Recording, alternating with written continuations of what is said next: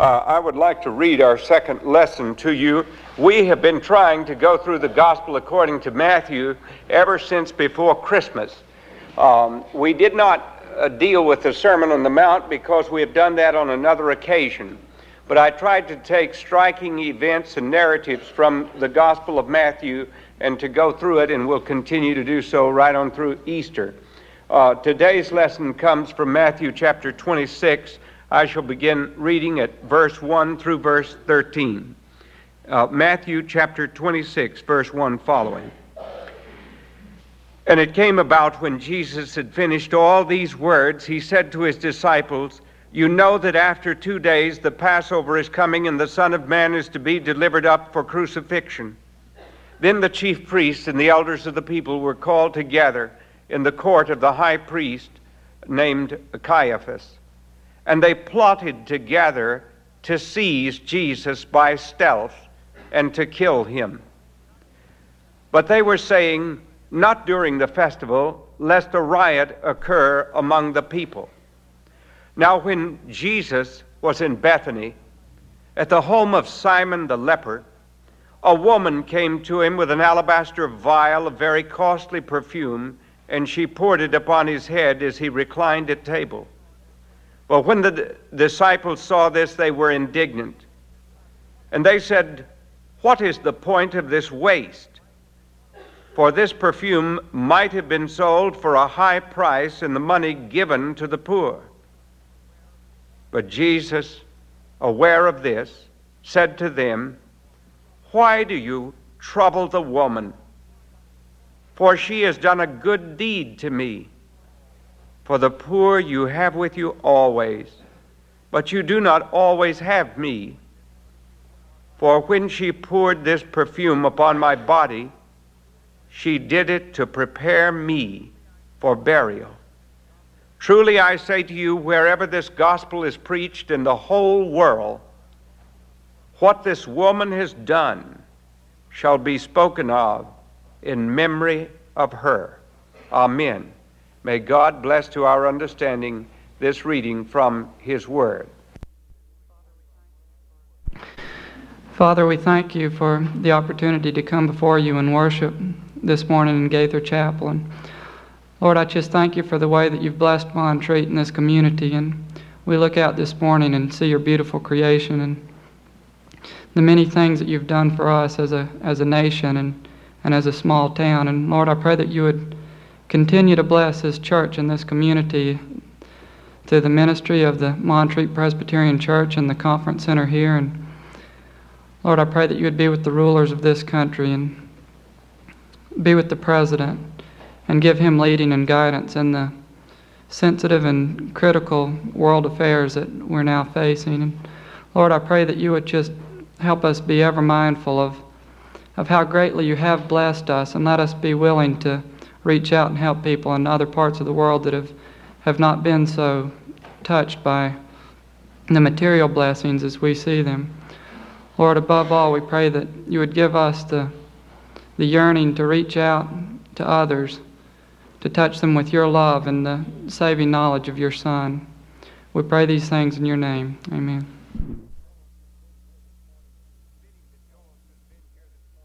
Fitting that Joel should have been here this morning too uh, let us introduce him to the congregation, especially when we take up the subject that we take up here in the 26th chapter of Matthew. We are entering into the most important week in the entire history of the human race, in all of the history of the world. And the events that are going to take place in that week we'll study more about later on in individual and in group studies in our church, and we'll emphasize in our Sunday morning worship and in our prayer meeting time. But let me show you from Matthew 26 what I mean. Uh, Jesus had been teaching, and when he had finished all these words, he said to his disciples, You know that after two days the Passover is coming. The Passover was an event I always like to stress that. The gospel is not a myth, it is based upon concrete real events, just as real as you are, just as real as your sins are, just as real as death is, just as real as heaven and hell are. We are not dealing with fairy tales. We are not dealing with abstract, abstruse, uh, theological thought that has no bearing upon your life. It does. The Exodus was an event, and uh, it was going to be celebrated in the new Passover lamb, who is the Son of God Himself, who will be broken upon the cross, is going to be the one who shall be the object of our worship. And in spite of all of the teaching that he had given to his disciples, it seems that this woman, Mary of Bethany, is the one who has caught hold of what he has been trying to say to them, and which they have found so difficult to take in. They still had visions of an earthly kingdom uh, demonstrating his power and authority over the Romans. Uh, we are told here that the chief priests and the elders of the people gathered together in the court of the high priest Caiaphas. The Sadducees and the Pharisees, who would normally have nothing to do with each other, because one represented an extreme conservative group, the other represented an extreme liberal group. But the one thing they'll get together on is killing Jesus. And they get together for this. And they plotted together to seize Jesus by stealth and to kill him. But they were troubled because the festival was going to occur and they didn't want to riot and for the Romans to move in authority and uh, to destroy what measure of autonomy they had. But Jesus had gone to a home in Bethany, a home here which is described as the home of Simon the leper. I like to think of this as some leper that Jesus has healed, undoubtedly. Maybe it was one of those lepers who called out, Jesus, Son of David, have mercy upon me. Heal me if you will and Jesus healed him. And even though he was a person who might have had a large home which could accommodate Jesus and 12 other men, plus others who would be coming in, it must have been a large house. Simon the leper was ostracized because of his disease. But Simon the leper is healed now, and so he can give a feast in honor of Jesus. And it must have been a, an occasion which brought some joy to the heart of Jesus. And uh, Jesus was very happy there amongst his friends. Lazarus had been raised from the dead, and he was there. Lazarus' sisters, Martha and Mary, were there. This would create attention. This is why there will be such a crowd on Palm Sunday because Lazarus had been dead and had been brought back to life again. And in John's record of this same event, we read about the emphasis placed upon Lazarus. Well, this Mary of Bethany is not to be confused with the woman who is a sinner in Luke chapter 7, verse 36 through 50, who came into the house of Simon the Pharisee uh, Simon was a very common name. We have Simon Peter. Uh, we have Simon the leper. We have Simon the Pharisee. Simon was a name that, that was uh, just as common as Joe would be uh, uh, in our own day. It was uh, a very, very common name. so he goes into this house of Simon the leper, who had been a leper, but he still keeps that name as a designation because there are so many Simons. And uh, into this house comes Mary. Now, this is the same Mary uh, who you remember sat at Jesus' feet listening to him teach.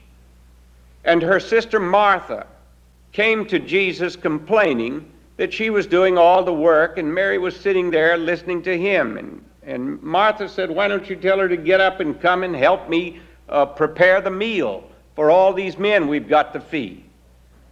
And Martha was a good soul, but she was putting the emphasis on the wrong thing. She was one of those people who fussily work all week and then say it was no trouble at all. And uh, uh, uh, they invite you to their home, and when you leave, you feel like you've almost given them a nervous breakdown because you visited. Uh, well, Martha wanted too much, and that's what Jesus really says Martha, Martha, you're troubled about many things. One thing is needful. Now, Mary has chosen the greater part. Don't deny this uh, thing of her. You're making too big a thing out of this. And uh, this gets into church work all the time. Uh, you can find it in every family night supper. You, you can find it in every church kitchen. Uh, you can find it in the preparation of flowers. You can find it in, in, in all kinds of things. Uh, but here, Mary, uh, Mary has a sensitivity to, Martha does too. She has a strong sensitivity to spiritual things and gave gave a great confession of faith in Jesus as the Son of God. Uh, but she was just one of those fussy uh, individuals who has be- become the fuss budget of the ages um, because of her activity. Now, Mary, every time we find Mary, Mary seems to be silent, listening. She's picking up on what Jesus is teaching. And it shows here that uh, she understood what his own disciples did not yet understand. That he was actually not going to usher in the kind of kingdom that they had thought about, but that his kingdom was quite different. Now, she is baffled by it still. She doesn't understand it all. But she has an intuitive knowledge that Jesus is going to be nailed upon a cross and that he is going to die and it's going to be in this tremendous Passover week and that it has something to do with the salvation of man and how he can be redeemed from his sins. She has caught on to that. And so Martha and Mary are different in type, but Mary has caught this. And so Mary takes an alabaster a vial of ointment of nard. It was a tremendously costly thing.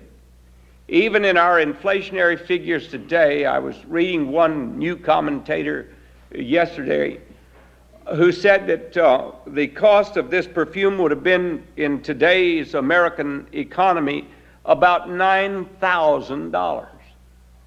An enormously expensive uh, thing.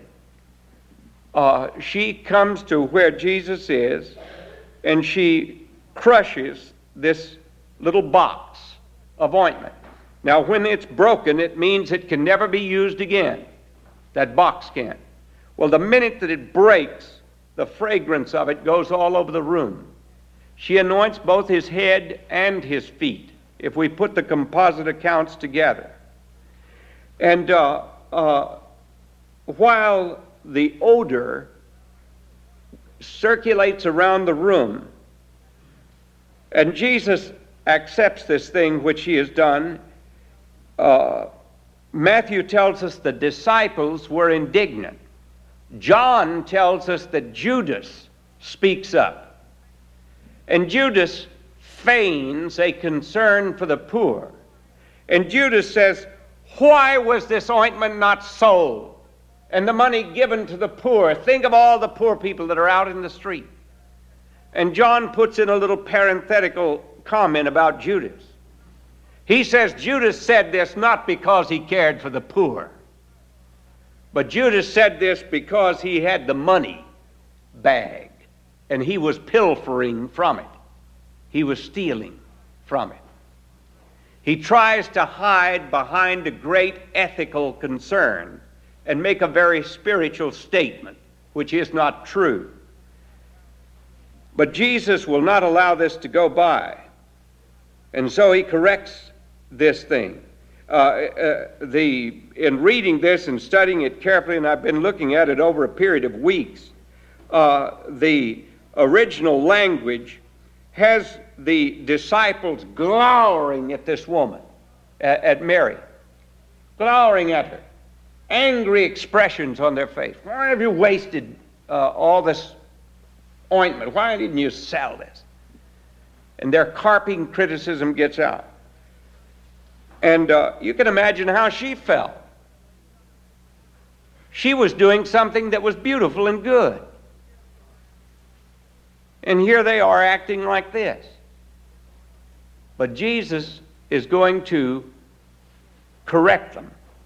And so he promptly does. Jesus was aware of this. And he said to them, Why do you bother the woman? Why are you troubling her in this way? She has done a good thing to me. She has done a good thing to me. For the poor you have with you always, but you do not have me always. In other words, Jesus is not saying here, giving any excuse for not taking care of poor people, because he's taught us too many other things about that. You remember he said on the last day, and it was there in that week of the temple discourses, that many will come to me and say, Lord, Lord, uh, when did we see you hungry and, and cold and naked and uh, didn't minister unto you? And Jesus will say, Inasmuch as you did not do it unto one of these least, uh, you did not do it unto me. So Jesus is not here saying that we should use this as an excuse uh, to be extravagant in building of churches and monuments and memorials and not do something uh, for the poor. No, not at all. But he is saying that uh, Mary has caught the meaning of this minute, this precise moment, and she has seized upon it to demonstrate that she knows that this is the Son of God who is going to die. And that's what Jesus says. She is anointing me for my burial. You don't even understand what's going to take place in the next few days. But she has anointed me for my burial. Now, what Mary has done is that she is showing us how precious the true worship of Jesus Christ really is. She is showing us that it is a very costly thing. We are to worship Him with our substance. We are to worship Him with our substance. And we are to use the opportunity that we have when opportunity knocks this precious boy who was standing here a moment ago will go to the dangerous border between Uganda and Kenya because he loves Jesus. He could take his degree in aviation and in mechanics and work for Delta or for American Airlines or some other air company that he choose would choose to work for. But somehow the Lord has touched his heart in a special way that has made him willing to go and to give his service to try to assist people that are hungry and distressed and to work in a hard way. That's a costly thing. He is giving himself. So we worship Jesus with our substance, we worship him uh, with our service, we worship him with ourself our substance. Uh, a few weeks ago, I had the privilege of attending a board meeting of a foundation down in Palm Beach, Florida. They never have any trouble getting a crowd in February uh, because it's terribly cold and snowy up here, and they set the meeting at the right time. And uh, um, at this meeting, I heard Harold Ockenga uh, speak to a group of people in a little Plymouth Brethren chapel. And Dr. Ockenga is the famed minister of the Park Street Church in, in Boston, who founded Fuller Theological Seminary, which now has 2,400 students, and who was chosen to found Gordon Conwell uh, Seminary, which is also a huge theological seminary. Dr. Ockenga is a distinguished scholar and, and churchman and a great evangelical leader who has been on national television and is a worldwide figure. He's had a stroke within the past few years, and it was difficult for him to keep his line of thought when he was speaking. And yet, I remember him telling in his story about, uh, uh, telling a story about a man that he knew uh, in California who had heard him preach in some church out there when he was president of Fuller Seminary. And he flew all the way to Boston to ask Dr. Ockenga if he would resign his position at Park Street Church and come and live in California and be the pastor of their church. Dr. Ockenga did not feel that he was called upon to leave the pastorate of the Park Street Church and to accept this church in California, so he said that he, he could not do that. And, uh, but the man became great friends with Dr. Ockenga and would invite him often to eat. They needed to build a chapel at Fuller Seminary. Uh, they had hundreds and hundreds of students, and uh, they needed a place to have the young men come and preach and uh, gather for worship and others to come in too. And so he mentioned this to this enormously wealthy man. And uh, he said, Well, that's fine. I'll be glad to uh, help you with this. Uh, send your lawyer to talk with me about it, and uh, I'll do something uh, about it. I'll talk with him. Uh, left California, went back to Boston, and he got a telephone call from Charles E. Fuller of the old fashioned revival hour. Some of you may remember Dr. Fuller. I remember him very well. Dr. Fuller called Dr. Ockenga and he said, Harold, you'd better come out here because uh, your friend who wishes to give this money is asking a lot of questions and the lawyer doesn't know how to answer them. And uh, we need you to come and to uh, help explain these things to him. Uh, he's putting off the uh, building of the building. Well, Ockenga said, I'll, I'll be out there in a few weeks and I'll see him and take care of it. In the few weeks, the man died. And he died uh, without a will, which meant that the state of California got all of his money. Ockenga said that sometime later he was visiting Forest Lawn Cemetery. And he noticed in the place where movie stars and famous people are are interred an elaborate memorial of gold and marble, exquisite in its uh, design and extremely costly. And then when he went to read who was buried there, he was shocked to read that it was his own friend whom he had known. The man had designed a memorial for himself and built it, but he had put off doing what he could have done for the Lord Jesus with his money. And it was a very dangerous thing to do. So we should not put off using our substance for the glory of Jesus Christ. And I admired Ockenga because he was saying this in Palm Beach, Florida, to a congregation of the richest people you'll find any place. And he was telling them to give some thought to what they're going to do with their money and to give thought to it now. Well, Mary took what she had and she gave it there, her substance, and it was costly. She wiped the feet of Jesus with her hair. This is the glory of a woman in Jewish circles the long hair, which she untied and, and wiped the ointment away from his feet. Maybe in this way she was identifying herself with that woman who had come and also wiped his feet with the hair of her head in Luke 7, who was a sinner. Because they are sisters in Christ now. I don't believe they're the same persons, but I believe that there were two different people. But I believe that Mary of Bethany is now identifying herself with that Mary that was in Galilee, with that woman that was in Galilee who was a sinner, a harlot from the street. There are too many di- differences in the account. There are some similarities. But I think uh, the similarity there is showing uh, that she is one with Christ, uh, with this woman. Uh, her service is there.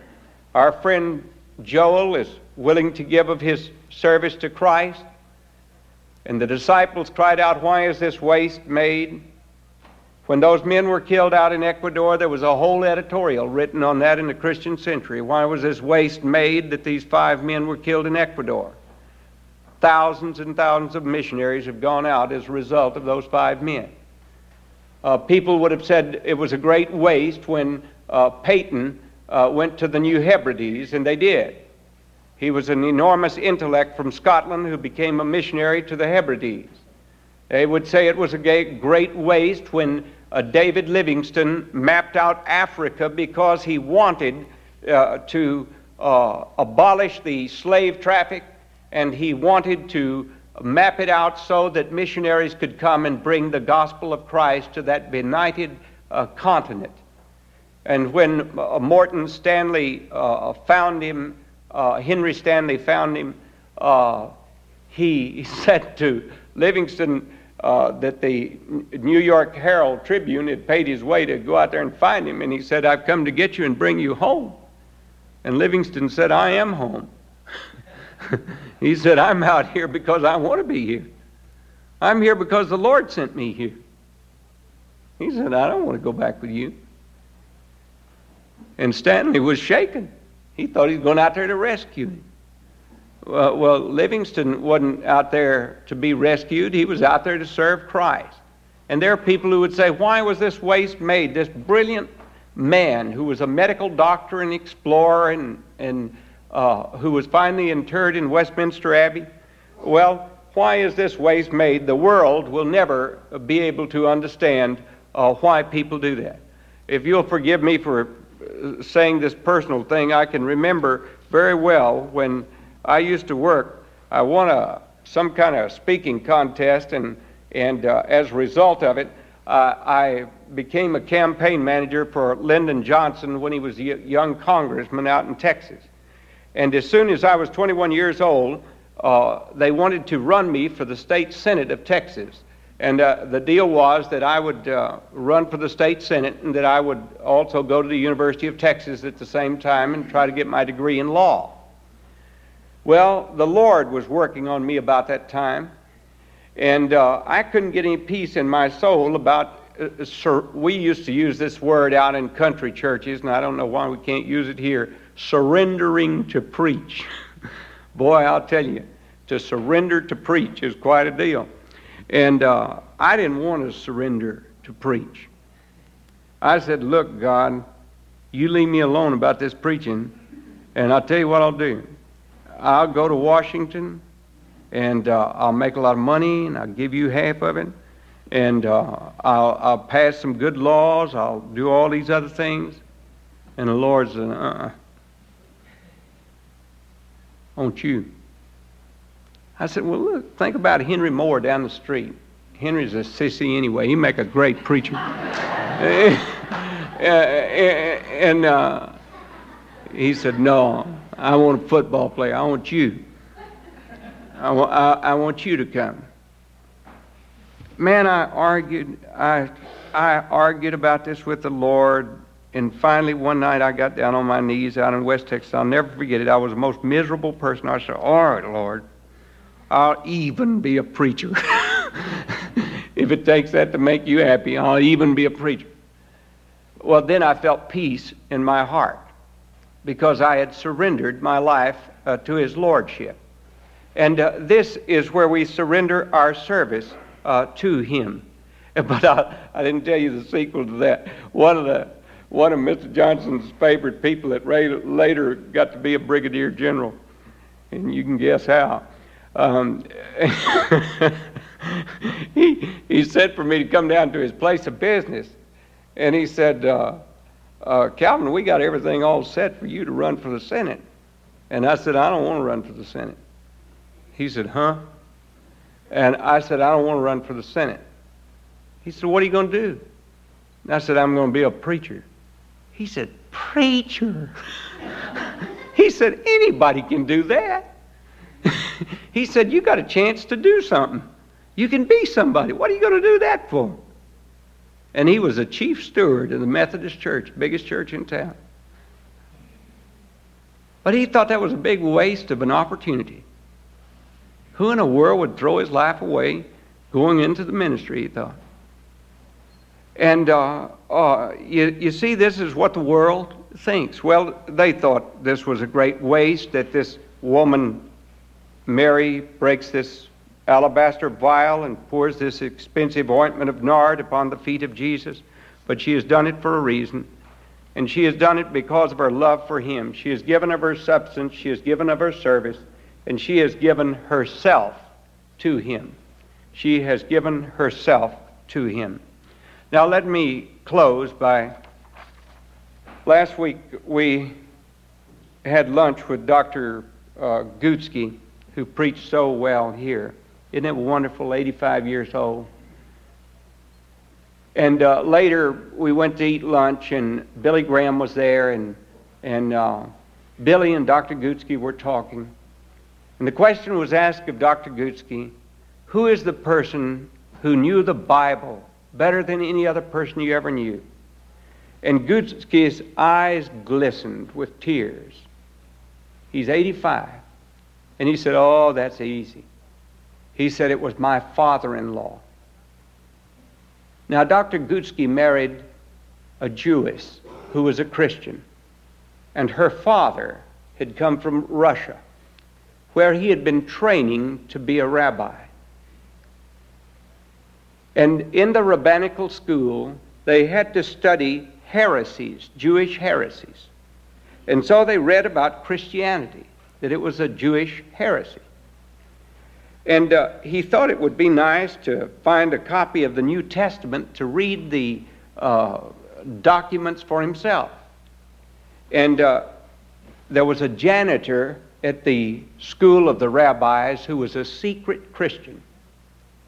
And this janitor had a copy of the New Testament. And so he took Dr. Gutzke into the room where the big furnace was. And they took a lantern and they read the New Testament. And uh, Dr. Gutzke's father in law, whose name was Bernstein, began to read all about Messiah. And he began to read about Jesus. And he thought, well, if the Messiah came, how could he be any different from Jesus? This has got to be the Messiah. And oh, he had already made a checklist of everything that the Messiah would be, and Jesus fitted perfectly. And you know what he did? He was so happy he went racing into the rabbi school and he said, I found him. I found the Messiah. Isn't it wonderful? But they didn't think it was wonderful. they tried to reason with him at first. And uh, they couldn't dissuade him. And then they became angry at him because he could answer everything that they said. And then they kicked him out of the rabbi school, and his family said to him, You have brought disgrace upon us. And Dr. Gutzke said they wore black crape upon their arm. They had a funeral, a burial service. They buried him. They forbade that his name ever be spoken again in their family, that his name could not even be mentioned. They put a 5,000 ruble price on his head for anyone who would kill him. That's what it cost to be a Christian. He had to wander around Russia for five years, then he made his way into Canada, and then finally into the United States. What, what does it cost you in your substance? What does it cost you with your service? What does it cost you personally with yourself in your own day by day existence for the Lord? Have you really given yourself to Him? Is this really applicable to us today? It is. Let me close. Billy Graham is going over to Russia. And I was talking with someone the other day about Anton Chekhov the great Russian writer, playwright. Chekhov, in lecturing on writing, said, You want your writing to be realistic? Well, he said, Think about an old broken bottle uh, at night and the reflection of the moonlight on the bottle. Uh, that's real. And he said, Make your writing real. and then Chekhov told an interesting story. He told a, a story of a divinity student who had uh, Russian Orthodox priest who had gone out one Easter tide uh, to make his calls in the country in the Orthodox churches years ago before the revolution. And he got caught in a snowstorm and he sought shelter in a cottage. And when he knocked on the door and the people came and opened the door, they saw this bearded cassock priest with his huge cross and they were frightened. It was just a poor a widow and her daughter, who was also a widow, and they were humble people. And the, they invited the priest to come in, and he warmed his hands by the fire. And while he was warming his hands by the fire, he could see that they were very nervous. And so, to put them at their ease and to make them feel comfortable, he began to relate to them from the Gospels because they were reading those stories from the Gospel at that time of the year. He began to relate them how Peter had warmed his hands by a fire in the courtyard of Caiaphas and how he had denied his Lord three times and how the cock crew and Peter had realized that Jesus turned and looked at him and he ran out into the darkness weeping bitterly because he had let his Lord down. And the priest said that he looked up at these two women and he saw that their faces had great tears running down their cheeks and falling off on their clothing, and they were weeping. They were weeping because they had identified with Peter, just as much as if he had been a neighbor or a brother or a friend of theirs. He said that as he went out into the cold and the dark and the night again, he realized that the gospel has nothing to do with time. That a long chain from that cottage in Russia to that courtyard of Caiaphas tells us that God is real. The gospel is real. And that that did more to prove to him the reality of faith. Now, is Jesus real to you? Real enough that you're willing to give your substance? Real enough that you're really willing to serve him, to put out for him? Really willing enough to give yourself? Or is it just playing at Christianity? Let us all pray. Our Heavenly Father, in just a few short years, life is going to be over for every single one of us. And only what has been done for Jesus Christ will really count. We thank you for Mary of Bethany, that she hath done what she could. Help us to be willing to give ourselves sincerely to Thee, so that our tongues are disciplined to obey Thee so that our substance, our wealth is used to advance your kingdom, and so that our service to other people is done in the name of Jesus and for his glory with unselfishness. You know us and whether we're false or whether we're true. If there's been falseness in us, correct it this day and enable us to make peace with you. Guide each one of us as we go our separate ways and keep us close to Jesus Christ. And now may the grace of our Lord Jesus Christ and the love of God our Father and the communion and the fellowship of the Holy Spirit, the one who can teach us and guide us, be and abide with us all now and forevermore.